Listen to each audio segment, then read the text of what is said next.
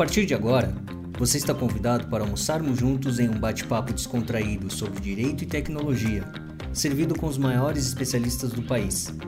Seja muito bem-vindo ao Fome de Saber.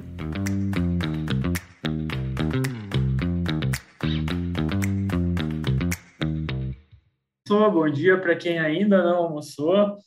Estamos mais uma vez aqui invadindo o horário de almoço de vocês, colegas advogados, pessoal aí que trabalha em escritório de advocacia, estudantes de direito de todo o Brasil, e trazendo hoje um tema aí muito prático, muito relevante para o dia a dia dos escritórios, da advocacia, que é a questão de celebração de acordos, né?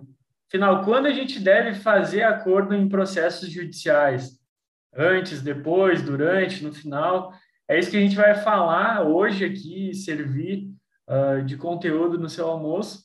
E a gente está trazendo aí hoje dois grandes advogados que são uh, atuantes e que têm o acordo como uma ferramenta de trabalho sempre permanente e sempre presente aí no seu, na sua atuação.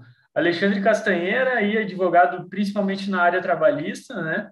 Uh, faz aí atuação em todo o Brasil, com escritório digital também, um posicionamento na internet. E o Márcio Vieira, nosso amigo aí, atuante e professor de direito bancário no IBJUS, advogado há um pouquinho tempo, né? Faz muito, né, Márcio?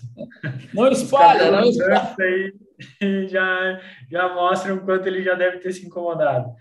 Mas, enfim, estamos aí com nossos convidados. Quero propor aí a primeira pergunta, então, daí já passo a bola primeiro para o Alexandre e depois para o Márcio. Queria saber, Alexandre, para ti, quando é que vale a pena, na área uh, trabalhista, na área que tu atua, a conciliação antes do ingresso da ação? Né? E se tu usa ou não usa as ODRs, daquelas plataformas de, de conciliação extrajudicial? Tá Bacana, Edu.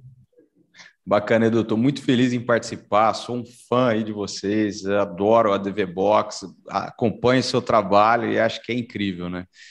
Bom, vou tentar contribuir um pouquinho na nossa área trabalhista. A conciliação ela é muito estimulada. O Justiça do Trabalho valoriza muito as soluções autocompositivas, né, os acordos. Agora, quando você fala sobre um acordo antes da judicialização, antes do ingresso da ação, isso ainda na Justiça do Trabalho é visto com certo preconceito porque pode ser objeto de mau uso, onde o empregado, muitas vezes, ele pode acabar sendo influenciado a fechar um acordo ou pela sua ignorância, ou também pela sua necessidade de receber. Em determinados momentos aí você pega empregadores que deixam de pagar os empregados aquelas o salário ou aquela ou a verba rescisória e ele se vê ali com um índice de poupança baixíssimo, mas ele precisa pagar o aluguel para a escola do filho, etc. e tal. Então acaba que limitando essa vontade do empregado para ele fazer um bom acordo. Então a Justiça do Trabalho ainda é muito preconceituosa nesse tipo de acordo extrajudicial, mas as coisas vêm mudando. A reforma trabalhista, agora em 2017, trouxe a possibilidade do acordo extrajudicial. Mas olha que interessante, apesar de ter existido essa possibilidade, que está lá no artigo 855B da CLT para frente, ela fala o seguinte: olha, existe a possibilidade, mas você precisa trazer aqui para um juiz do trabalho homologar esse acordo. E o ponto é: vale, o juiz do trabalho pode discutir sobre a vontade das partes? Então, exemplo, o juiz do trabalho tem competência para virar e falar o seguinte: olha, aqui no acordo vocês estão quitando é, uma quitação total, todo o contrato de trabalho e a relação de emprego. Apesar de você estar tá pagando aqui 10 mil reais para esse empregado, você está quitando toda a relação de trabalho. O juiz do trabalho pode discutir isso. A jurisprudência vai para os dois lados. No primeiro momento, o juiz do trabalho fala o seguinte: a jurisprudência fala, não, o juiz do trabalho, assim como na justiça trabalhista, ele não deve homologar é, verbas de natureza irrenunciáveis, como as alimentares. Por outro lado, a jurisprudência e o artigo 104 do Código Civil e, e, a, e, a, jurisprudência vem se formando fala assim: olha, o juiz do trabalho deve analisar só, apenas os requisitos formais. Então, o que, que é os requisitos formais ali, os legais?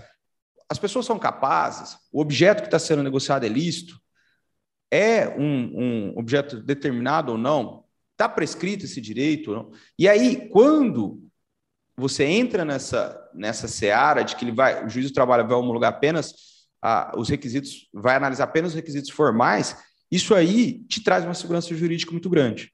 Agora, eu, Alexandre, advogando para empresas, eu tomo muito cuidado nos acordos extrajudiciais. Por quê? O acordo extrajudicial, essa jurisprudência aí não está firmada, não é pacífica.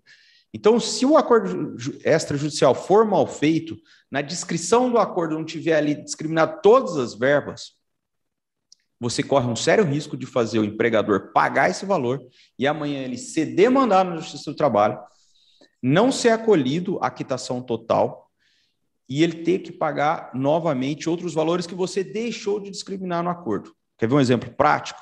Se o empregado trabalhou 10 anos para uma empresa, ele pode pleitear os últimos 5 anos trabalhados. E aí ele vai lá e fala o seguinte: olha, o passivo trabalhista da empresa oculto seria horas extras, salário por fora, um dano moral ali por um assédio que esse empregado sofreu. E aí, na, na petição de acordo, de homologação de acordo, o advogado não cuida de colocar esses itens. Ele não discrimina assim, olha, eu vou pagar 10 mil reais, sendo 3 mil reais de horas extras, 3 mil reais de dano moral, 3 mil reais ali do, do salário pago por fora. Ele não cuida disso. Ele vai lá e fica com medo de registrar isso na petição de acordo, e ele vai lá e coloca só tudo dando moral. Se o juiz do trabalho homologar somente os objetos do acordo, esse empregado pode vir à justiça e depois cobrar todo o restante. E às vezes ele nem ia ganhar aqueles 10 mil reais de dano moral, porque o ônus da prova ficaria muito difícil. Então, é sim uma boa solução para a empresa, desde que ela esteja assistida por um bom advogado e desde que esse risco seja extremamente calculado. Por quê? porque os requisitos formais ali exigem que tanto o empregado quanto a empresa estejam assistidos por advogados distintos. Imagina, Edu, eu chamo o meu empregado aqui e falo, vou fazer um acordo. Aí falar, coloco na petição de acordo todos os direitos para dar quitação total. Esse advogado, esse empregado leva para o advogado dele, e o advogado dele fala assim: não, calma aí, pô. Aqui a gente vai ganhar quase três vezes mais, quatro vezes mais. É um risco. É um risco que o empresário está correndo em discriminar ali aquilo que pode ser e o empregado voltar atrás e não assinar o acordo. Então, é sim uma ferramenta muito importante. Eu acho que a Justiça do Trabalho tem muito que evoluir em relação a isso, inclusive essa questão de, da, do juiz discutir a vontade das partes ali no acordo ou não, porque isso traz uma grande insegurança para a empresa, mas dá para ser usado. Beleza, beleza. Valeu, Alexandre. Márcio, na área bancária, como é que é? Como é que funciona Vamos hoje lá. em dia? Vamos lá. É, então, assim, quero agradecer muito o convite, tá? Um abração para o Edu, Edu, grande amigo aí. Eu sou fanzaço e usuário, nosso escritório aqui usa a DVBox intensamente, né? Conheço o Edu, o Edu há um tempão, desde a época que o Edu era pobre, para vocês verem como faz tempo que eu conheço o Edu. É, sobre essa questão, eu quero iniciar com uma reflexão uh, bem breve, assim, ó. Uh, eu atuo na área bancária, na área civil, na área privada como um todo. E a gente vive no país uma. A gente tem uma cultura de judicialização, né? Fazer uso do processo. Porque a pergunta é assim: vale a pena tentar conciliação? Vamos lá, vale a pena, para responder a pergunta, tá? É, a gente tem a cultura, tudo a gente quer judicializar, né? É, então, na verdade, a gente quer que um terceiro, né, diga, arbitre quem é que tem, tem direito ou não, meio que o Estado pai, assim, que diga quem tem razão numa briga do, dos meninos ali, né? É, é, a gente não tem muito a cultura de tentar resolver por conta própria, né? Tem algumas anedotas que a gente vai colecionando ao longo da vida, uma bem breve para ficar nesse tempo, por falar em tempo, né? O, eu perguntei, ah, legal, quanto tempo nós temos? Ah, nós temos outra, tanto tempo. Eu digo, ah, beleza, isso é para a primeira questão, né? Pensei comigo, né? Porque cada um assunto desse rende muito. Mas, enfim, a gente vai ficando velho e vai tendo histórias para contar. E eu me lembro de uma pessoa que me ligou uma vez, doutor, doutor Márcio, a minha vizinha aqui me disse que eu, que eu sou bêbada. Isso dá processo? E eu pensei que comigo assim, deu vontade de depende, minha senhora. A senhora bebe ou a senhora não bebe, né?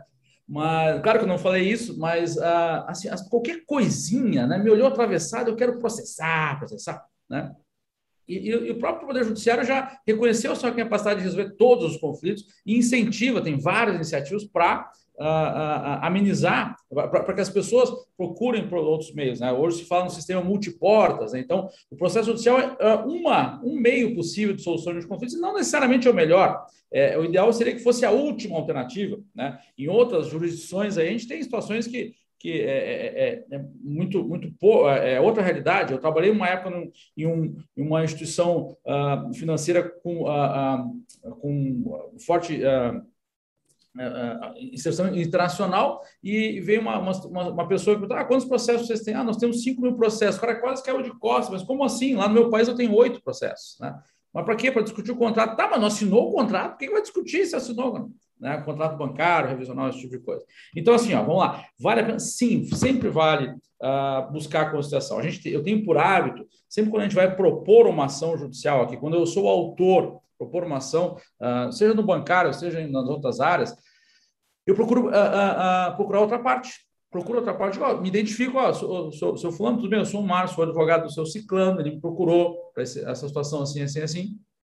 Quero, quero ver, quero ver se há interesse de conciliar muitas vezes eu tomo um, né, um, um, um, um nariz, com o nariz na porta e tal, mas muitas vezes, para surpresa, assim, várias situações a gente já conseguiu solucionar sem ter que fazer uso do processo judicial. Né? Porque assim, ó, a gente tem essa, essa noção. Nós somos advogados que trabalhamos na gestão de conflitos. E o processo judicial é um meio, dentre outros possíveis. Né? Então, a gente tem que, cada vez mais, qualquer área, né? seguir se habilitando nas, nas habilidades autocompositivas, a gente tem que entender de conciliação, de negociação, né? a, a, mediação, que é um meio bastante específico, mas com recursos bastante importantes. Então, para responder do sim, sim, uh, uh, vale sempre que possível, no mínimo, uh, verificar a possibilidade de conciliação. E a conciliação, gente, pode se dar antes do processo, durante o processo, depois do processo, porque tem alunos meus que têm dúvida assim, mas professor já entrou com o processo, agora não pode negociar, né? Não, pode negociar sempre. Tá? E só para terminar, na área bancária, os bancos estão sempre estão preparados para compor. Né? Então, eles estão, basta que a gente saiba conversar com eles. Legal. Legal, valeu, Márcio. Bom, então vamos para a segunda pergunta, né? Uh, quais são os fatores que vocês avaliam aí que na hora de fechar um acordo, o que, que que vocês pensam, inclusive do ponto de vista do escritório, né, do advogado, financeiramente para o escritório? Quando é que vale a pena ali? Quais são os fatores que, que vocês avaliam para bater o martelo a favor de um acordo ou não? E aí seguiu aí na sequência Alexandre e depois Mário. Bacana. É, financeiramente para o escritório, aqui percebe que a gente tem três três pessoas né, envolvidas aqui, não sei o que. A gente tem que falar primeiro para o advogado, depois que, quanto vale para o advogado fechar esse acordo, depois quanto vale para o empregado aceitar esse acordo e quanto vale para a empresa é, ter essa política de acordo, né? Então, começando, e essa era uma preocupação. Então, começando pelo escritório. O advogado que está início de carreira, ele chega na audiência trabalhista, porque a audiência trabalhista é toda oral. E aí ele chega ali naquela audiência trabalhista, o juiz começa a fazer pergunta, ele fica desesperado. E o juiz trabalhista ele tem uma meta agressiva de acordo, imposto pelo CNJ. Se você puxar na internet lá, se eu não me engano, a meta está em 1% acima do biênio do ano passado, e isso já representa 50% dos processos. Então, existe uma meta que o juiz tem que bater de fechar acordo. Então, ele fica muito agressivo ali na audiência para que o advogado feche acordo. Então, esse advogado iniciante, ele fica tremendo de medo para fechar acordo. Vale a pena para ele que está começando? Do ponto de vista de captação de clientela, não vale a pena. Se o, se o, advogado iniciante entrar no processo já querendo fechar acordo porque ele tem medo da audiência de instrução ou porque ele quer pôr um dinheirinho no bolso ali, ele está dando um tiro no pé. Por quê? Porque o empregado, quando ele é advogado do empregado e ele entra com esse processo na justiça, esse empregado vai ficar aí pelo menos uns dois anos contando para todo mundo que tem esse processo e que o advogado dele é ótimo. Todo empregado gosta de falar, tem um advogado que ele é incrível. Então, no churrasco ele vai falar, na família, para a esposa, olha, veja lá, quando a gente ganhar aquele processo lá, eu vou trocar seu carro, vou viajar com vocês. E isso faz com que o próprio cliente continue te trazendo outros clientes.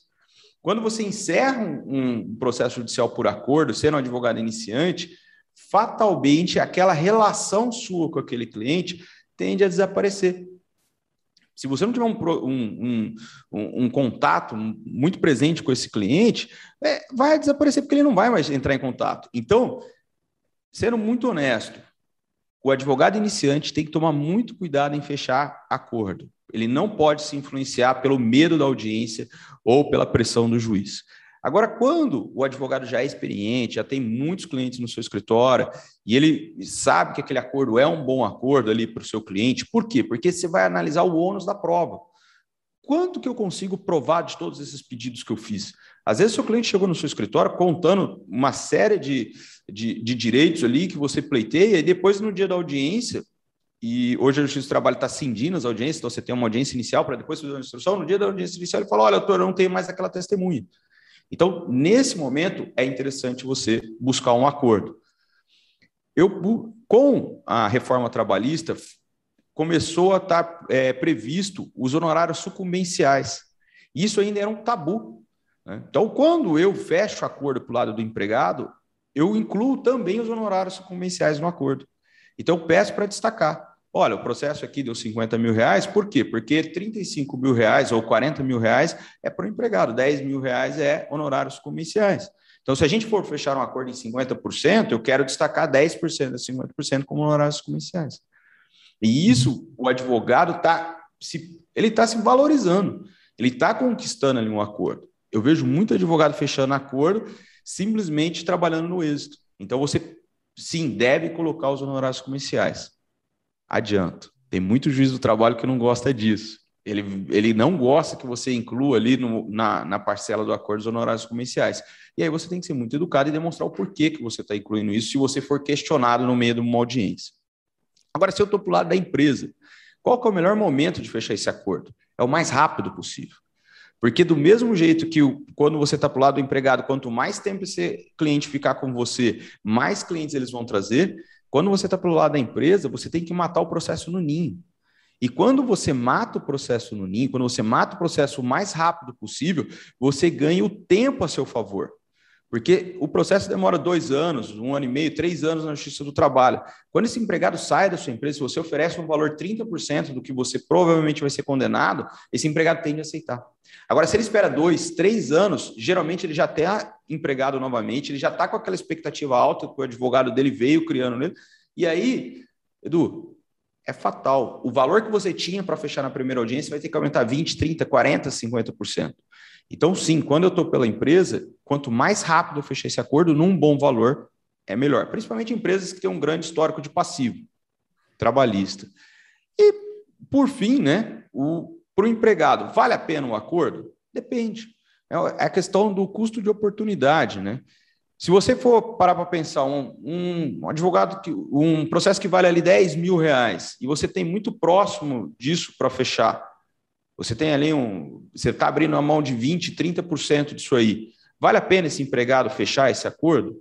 Muitas vezes sim, porque o índice de correção na Justiça do Trabalho hoje está sendo pela Selic, está em torno de 5,5% ao ano. E a inflação, a gente sabe que está batendo 10, 10,5%. Então, por mais que ele vá ganhar um valor maior no final do processo, muito provavelmente esse valor vai ter sido corroído pela inflação. Então, hoje, na atual conjuntura dos juros, da, do índice de correção trabalhista, sim, vale a pena você fechar um acordo, desde que você não esteja abrindo mão de um, de um valor considerável. Legal, legal, Alexandre, valeu. Márcio. Ô, Márcio, está mutado aí. Na área civil, a gente pode distinguir duas situações. Uma, quando a, a pessoa a, está sendo cobrada de uma dívida, ou, ou tá, tá, tem que pagar alguma, cumprir alguma obrigação ou quando está buscando que outra, buscando um crédito, buscando fazer cumprir essa obrigação. Do ponto de vista daquele que está uh, em débito, a, encaminhamento do acordo, ou a escolha entre, entre uh, ir para um caminho do acordo ou tentar discutir judicialmente, passa por uma avaliação dos riscos e das possibilidades.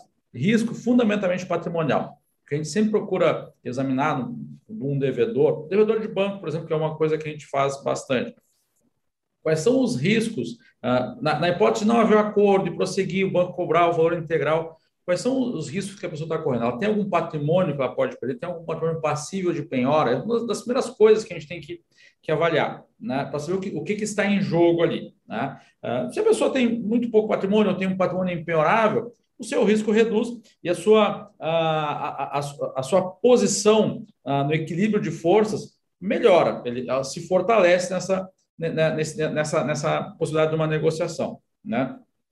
E as possibilidades, a identificação de, de temas realmente relevantes para se discutir, especialmente na, na justiça, na, na, na, direito bancário, é, a jurisprudência foi evoluindo e sim, em favor dos bancos, sim, né? E, e infelizmente ainda a, a, nem sempre as pessoas se dão conta disso, ficam trazendo, é muito comum trazer alegações já, a, já superadas, né? Ou seja, que leva a, uma, a um insucesso numa discussão judicial, que aí vai, vai criar uma situação de maior risco sem necessidade, vai levar aquela dívida a aumentar mais. Né? Então, a, a gente tem que sopesar, balançar os, os riscos patrimoniais, ou até mesmo os, os jurídicos, né? e as possibilidades de, de, uma, de uma, uma vitória judicial, seja por uma prova mal construída pelo banco, seja por de fato haver irregularidades que se possa apontar e, se, e, e ver reconhecido judicialmente que vão implicar numa, numa redução do débito. Né? E do ponto de vista quando se é credor, também tem que fazer a mesma avaliação. Bom, se eu, a, a, a, eu tenho um crédito aqui de, sei lá, de um milhão de reais, mas bom, se, eu precisar executar, eu vou conseguir uh, transformar em, em uh, recurso, vou entrar no patrimônio dessa pessoa, vou conseguir gerar dinheiros de 300 mil reais. Vale a pena brigar por um milhão? Não vale. Então, a gente sempre tem que ponderar isso e ponderar os riscos uh, de vitória. A gente pode estimar através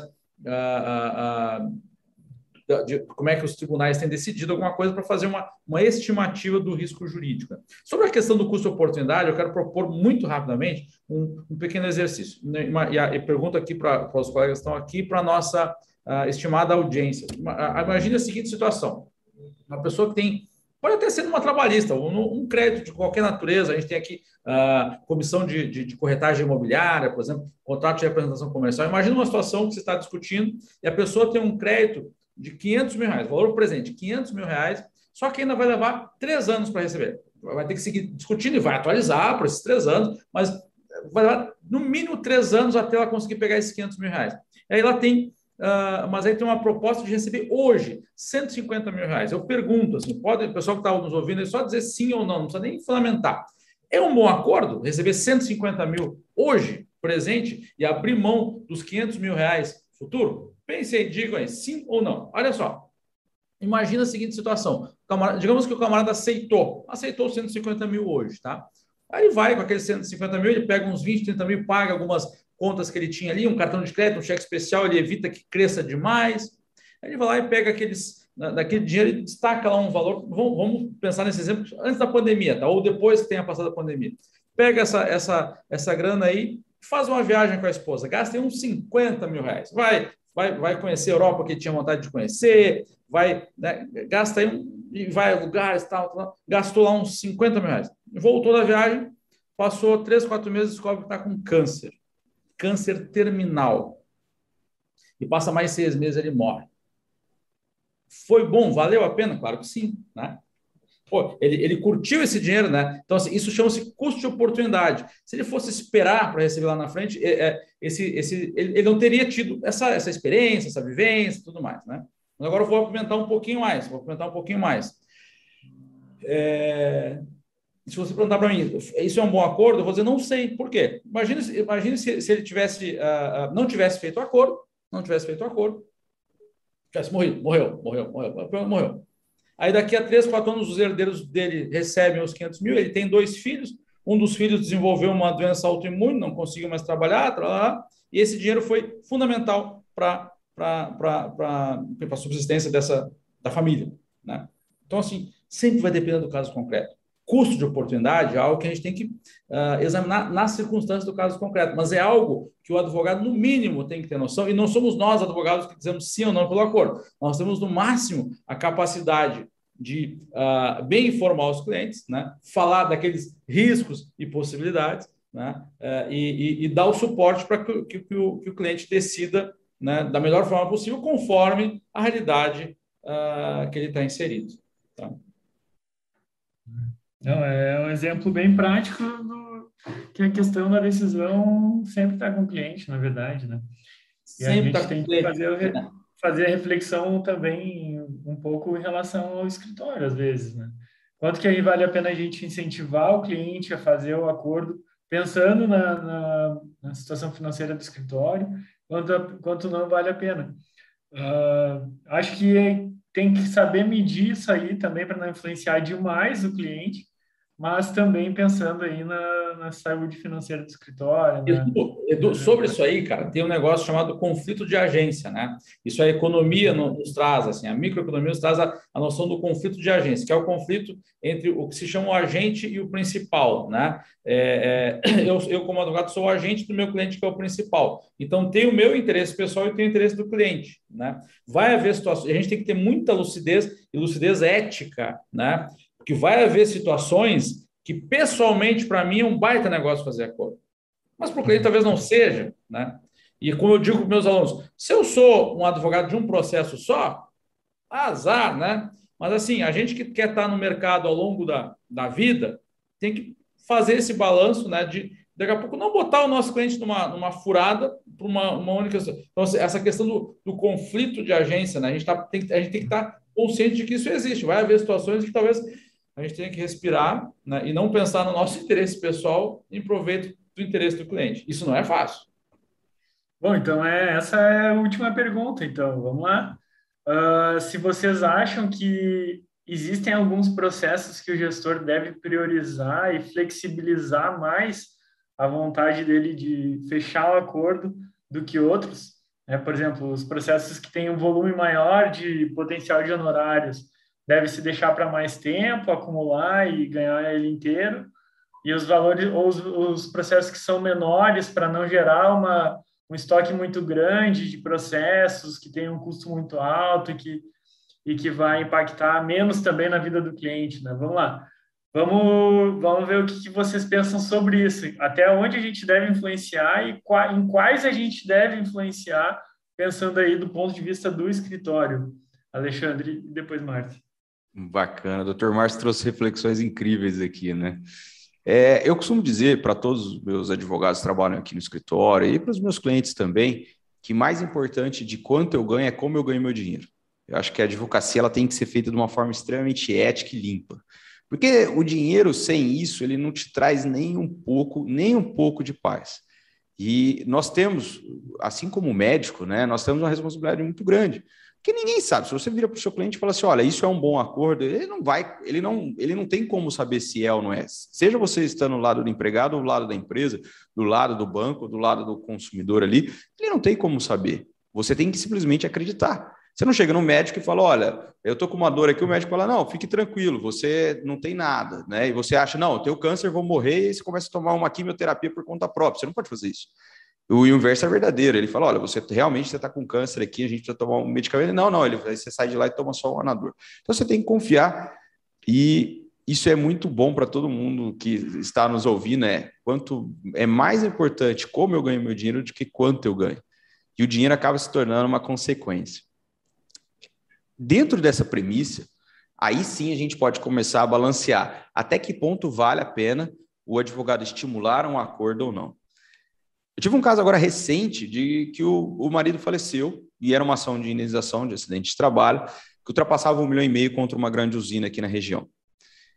E nessa, nessa ação a gente tem ali a questão de ônus de prova, apesar de que a Justiça do Trabalho tem a questão da responsabilidade objetiva, porque era motorista de caminhão, então tende a, a esse empregado, é, a, a, Justiça a condenar de forma objetivamente. Ocorreu o acidente, não precisa provar culpa ali. Mas tem um, tem um risco nesse processo. E estava a viúva e os herdeiros aqui e a usina ofereceu lá 400 mil reais. Eu não queria aceitar esse acordo, ainda mais porque ele estava numa cidadezinha pequena. É um processo que ia correr em um ano e meio. A 30% de honorários, só o valor que eles iam receber naquele momento seriam os honorários do escritório. Mas nesse, nesse momento, nesse caso específico, eu tenho como filosofia deixar a pessoa decidir. Ela sabe o que vai aplacar a dor dela naquele momento. Por outro lado, imagine um caso que você está pelo lado advogando para empresas. E a empresa te faz uma proposta, você, você advoga para uma grande empresa, e essa grande empresa tem uma carteira ali de 200, 250 processos com você, e ela te oferece um valor de 170 reais de honorários por mês por processo. Você vai querer fazer acordo? Você vai postergar esse, esses processos, porque você vai ganhar ali? Você entra num conflito de interesse muito grande. Então, quando a empresa te contrata, é importante que o bom advogado mostre para a empresa: olha só, você tem uma carteira de processos, o meu trabalho é reduzir isso, você pagar o mínimo possível, e eu vou colocar um plus aqui. Aí você começa a quebrar essas objeções. Pô, até que ponto vale se eu estou divulgando para uma empresa? Ok, eu boto um plus ali. Se eu fechar um acordo, a sua média de condenação é R$ 1.500 por mês trabalhado. Se eu fechar um acordo aqui de 30% disso, você vai me pagar um plus. Aí começa a fazer sentido. Porque senão você tem escritórios de advocacia que vendem é, serviços ad eterno. Então ele vai ficar ali no soro, deixa o cliente dele no soro ali, ele fica só ali é, chupando, e, e às vezes um bom acordo naquela audiência seria muito mais vantajoso. Então, mais importante de como você, de quanto você ganha, é como você ganha seu dinheiro. Por outro lado, você analisando a questão do uma, um ponto muito importante, você analisando a questão do volume de processo que seu escritório tem. E aí, quanto isso vai impactar? Você tem processos ali que vão trazer para o cliente 5, 6, 7, 8 mil reais.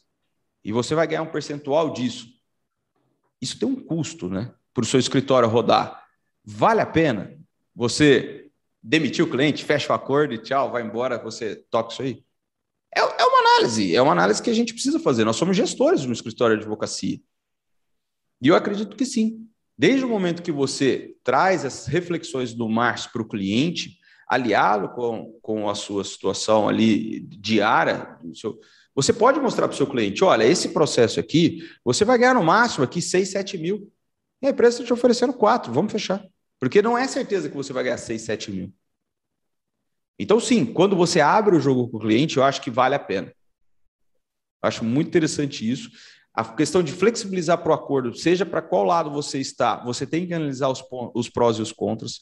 Se você é um gestor de empresa, você precisa estar junto com o seu advogado, estabelecer uma meta para ele. Cara, você tem uma meta, você gera minha carteira de processo trabalhista, eu tenho um passivo trabalhista. Você tem uma meta para fechar acordo. Se a Justiça do Trabalho impõe lá 50%, eu quero 50% seu aqui. E aí você tem uma outra meta que é: eu quero que você feche 50% de acordo dos 30% do, que eu, do provável, do risco provável. Então você começa a trabalhar com indicadores. Agora, se você está para o lado do escritório, na hora de você fechar um contrato com uma empresa que ela te paga por processo, você tem que colocar um gatilho. Olha só, eu vou reduzir o seu passivo trabalhista. Como que a gente pode ganhar? Porque eu vou estar tá reduzindo também o meu faturamento. Como que a gente pode fazer um, um, um contrato aí que vai trazer benefício para ambas as partes? O bom gestor do escritório de advocacia ele tem que prever isso. E agora, quando você está pelo lado do cliente, eu acho que a ética vai priorizar isso sobre tudo. Eu acho que você tem que sim deixar claro para o seu cliente e muitas vezes acalmar o cliente, Edu. Às vezes o cliente está desesperado. A mulher dele está xingando ele porque ele não tem feijão para colocar dentro da panela. E ele fala, doutor, aceita qualquer valor. Eu tô com um caso desse em cima da minha mesa. Ele está sendo colocado para fora de casa. Ele tem mais ou menos uns 20 mil reais e ele quer aceitar um acordo de 3 mil. Então você tem que apaziguar o cliente, você tem que acalmar o cliente, mostrar para ele que é que eles estão usando isso a favor deles. E que se ele conseguir arrumar o dinheiro em, outra, em, em outro local, você consegue uma negociação muito melhor.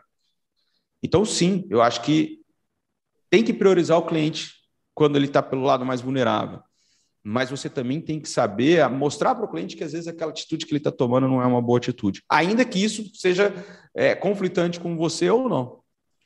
Mas bacana. Legal, legal, legal, Alexandre. Márcio, o que tu diz para nós?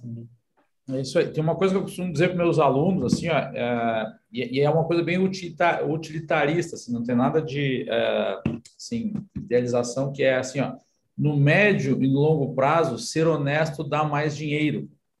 Né? Dá. Sim, é, não, ou seja, não é, porque, não é porque a gente tem que ser honesto, porque a mãe da gente mandou, porque lá na igreja né, disseram que né, a gente tem que. Claro, isso também, né? Também, né? A gente tem que respeitar a mãe, né? Tem que respeitar, ok. Mas não é só, mas assim, ó, é bem, é, é quase egoísta isso, assim, ó. não, não sei se é egoísta, mas assim, ó, dá mais, funciona mais porque tu te mantém no mercado, acaba vindo outra, outras situações e tal.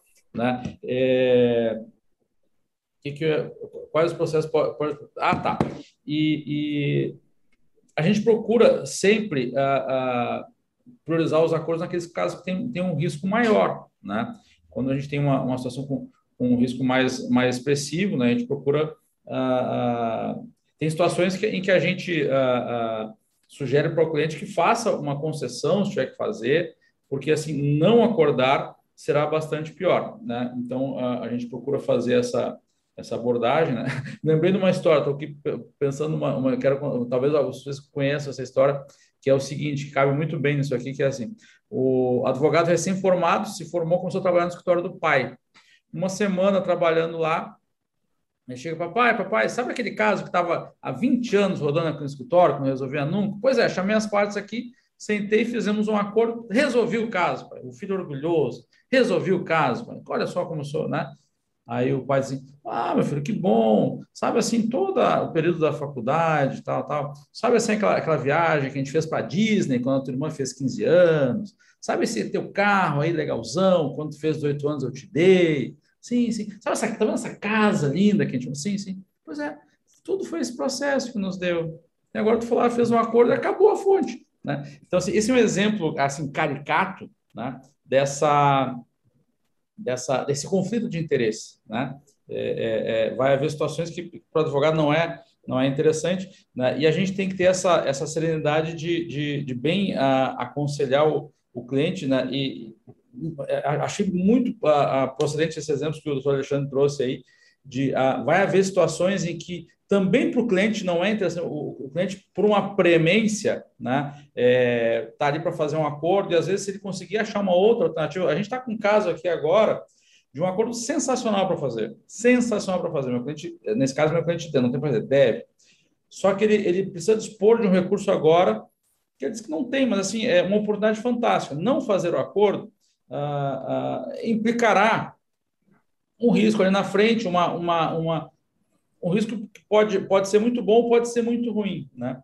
Então a gente está tentando fazer um trabalho de suporte aqui, até para pensar alternativas, né? É, e aí que aí sim é o trabalho do advogado de, de, de aconselhar, né? É, para tentar viabilizar, seja no caso de, de alguém que tem para receber, se puder resistir um pouco para não ceder agora, né? Se tiver formas, né?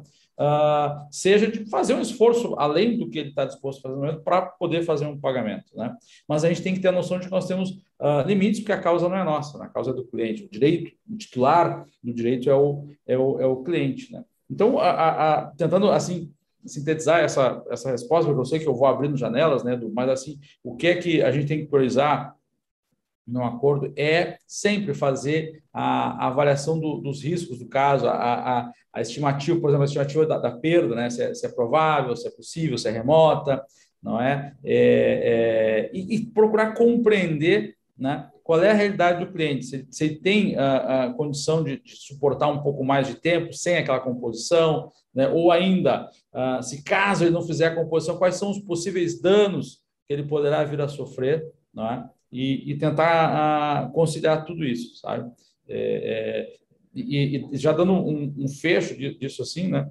É, a, a, a composição ela, ela é uma maneira a, a, eficiente de dar fim a conflitos e fazer virar a página, né? porque assim, um conflito que se mantém a, em aberto, essa, essa incerteza, mesmo que seja para uma empresa, a gente pensar objetivamente numa empresa, são aqueles valores que estão provisionados, lá também estão gerando de alguma forma alguma algum conflito são custos até judiciais que estão, ou, ou do serviço jurídico que estão pesando ali, né? E no caso da pessoa física, a pessoa física quando tem um processo, via de aquele processo é o processo da vida dela, ela, ela dorme com aquele processo, ela acorda, ela almoça pensando naquele negócio, né? Isso vai às vezes adoecendo a pessoa, né? Então muitas vezes virar a página, né? Seguir a vida adiante, deixar aquilo no arquivo, no passado, é, é, é uma é um, é um intangível, né? é, uma, é um valor que a gente tem que contabilizar também. Né?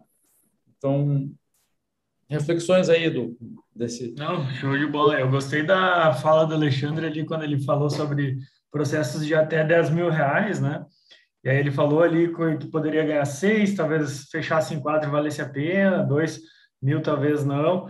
Mas eu, eu acho que eu, do meu ponto de vista, né, minha humilde opinião, eu sempre priorizo uh, falar para os clientes que, que menos de 10 mil reais a gente tem que deve priorizar sempre receber o quanto antes.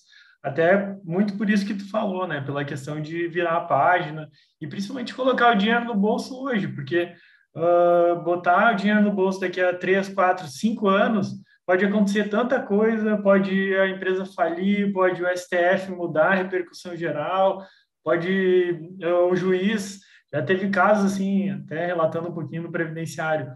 O INSS propôs as, uh, um acordo com 90% dos valores atrasados, né? E a gente não aceitou. E aí o juiz foi lá e deu uma sentença improcedente. E aí meu cliente estava precisando, ficou sem o benefício. A sorte que a gente reverteu em, em, segundo, em segunda instância. Eu já tive casos de vários advogados previdenciários que não conseguiram reverter. Então, Uh, esse caso a gente sempre vai bater ali, já tem a regra depois desse susto que a gente tomou e sempre fazer esse acordo. Mas assim, se eu pudesse estipular um valor para a gente colocar como ideal de acordo, bem no início do processo, no meu ponto de vista, 40% do valor que se tem para receber já dá para começar a pensar. Né? Menos de 40% daí já não não se tem, né? A não ser que seja aqueles processos tiro na lua, assim, que que o advogado entra para ganhar tempo, para tentar assustar ali o advogado, mas daquilo que a gente tem provável ganho, começar a pensar com 40%, né? E, claro, acima disso, acima de 70% do valor, uh, nem pensar, acima de 70% do valor que se espera receber, fechar o acordo na hora e baixar esse processo aí, porque a gente também, pensando no nível do ponto de vista do escritório, a gente colocar um escritório bem, bem, bem administrado, bem gerenciado, com uma carteira grande de processos, vai ter 50 reais de custo mensal, né? Se a gente fazer esse processo demorar aí 40 meses, já vai ser 2 mil reais de custo.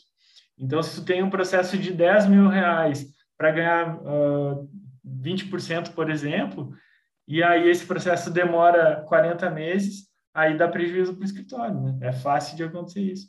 Mas esse é um ponto de vista aí de quem é viciado em dados aí, viciado em BI, então... e, então e é esse é um ponto de vista de, E esse é o ponto de vista de quem usa o ADV Box, né? É, eu sou fã da ADV Box, vem acompanhando aí a evolução do software. Nós adquirimos o modelo Elite esse ano e estamos implantando todas as ferramentas aqui e tentando atualizar. E nós temos hoje uma real noção aí do custo do processo. E isso é muito importante. Se você não analisar, você como gestor, não analisar quanto custa aquele processo para o seu escritório, às vezes você está pagando para trabalhar.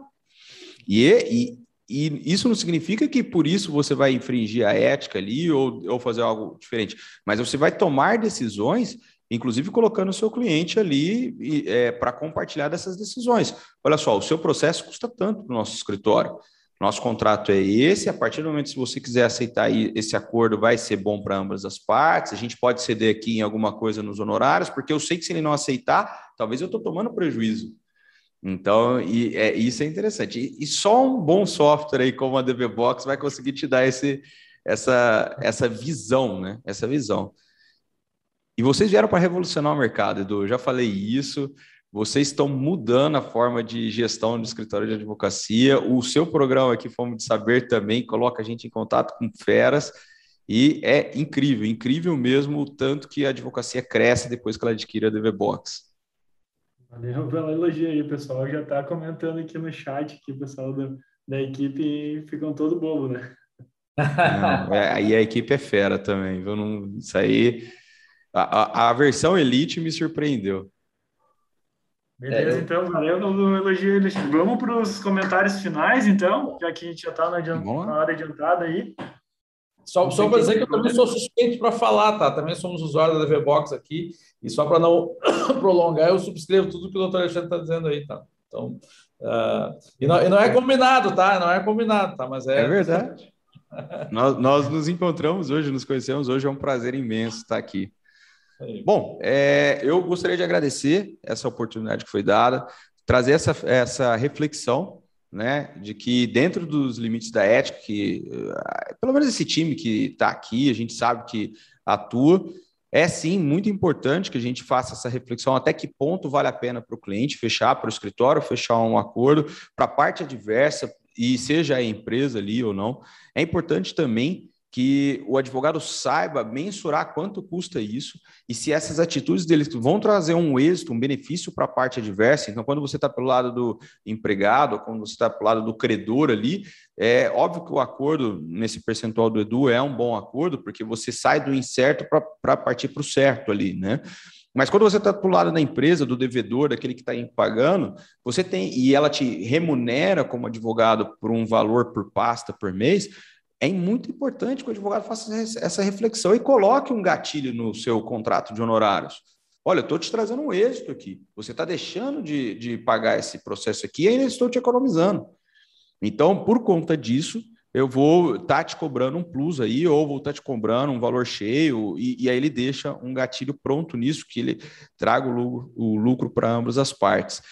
Eu acho que essa nova advocacia que está entrando no mercado, essa digitalização, a pandemia acelerou muito isso, e esses programas, como o próprio Edu vem criando, traz um, um conhecimento muito grande para a gente. E, e, esse conhecimento tem que ser utilizado para o bem. A gente tem que utilizar para fazer cada vez mais uma advocacia leve, uma advocacia onde a gente sente prazer, traz credibilidade para a gente, traz credibilidade para a própria classe E como o doutor Márcio disse, né?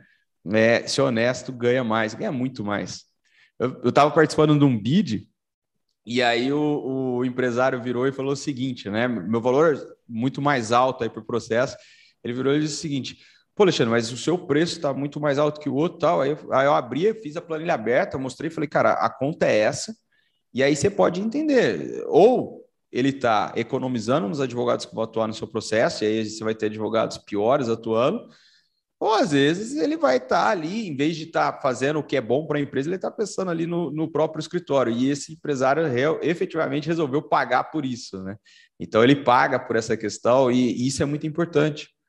Você paga pro, pro, pela honestidade de um profissional, você paga ali pela qualidade do serviço que ele oferece. E foi, o tema foi grandioso aí em trazer né, nessa vertente aí de pensamento. Valeu, Edu. Valeu, Alexandre. Obrigado. Márcio, finaliza então para nós. Finalizar, então, assim, ó, aproveitar já fazer o meu jabá aqui, né? Dizer que toda terça-feira às 15 horas a gente tem aula na, na Academia de Direito Bancário no Ibijus. Convidar os colegas, é uma aula aberta no YouTube, quem quiser nos assistir lá.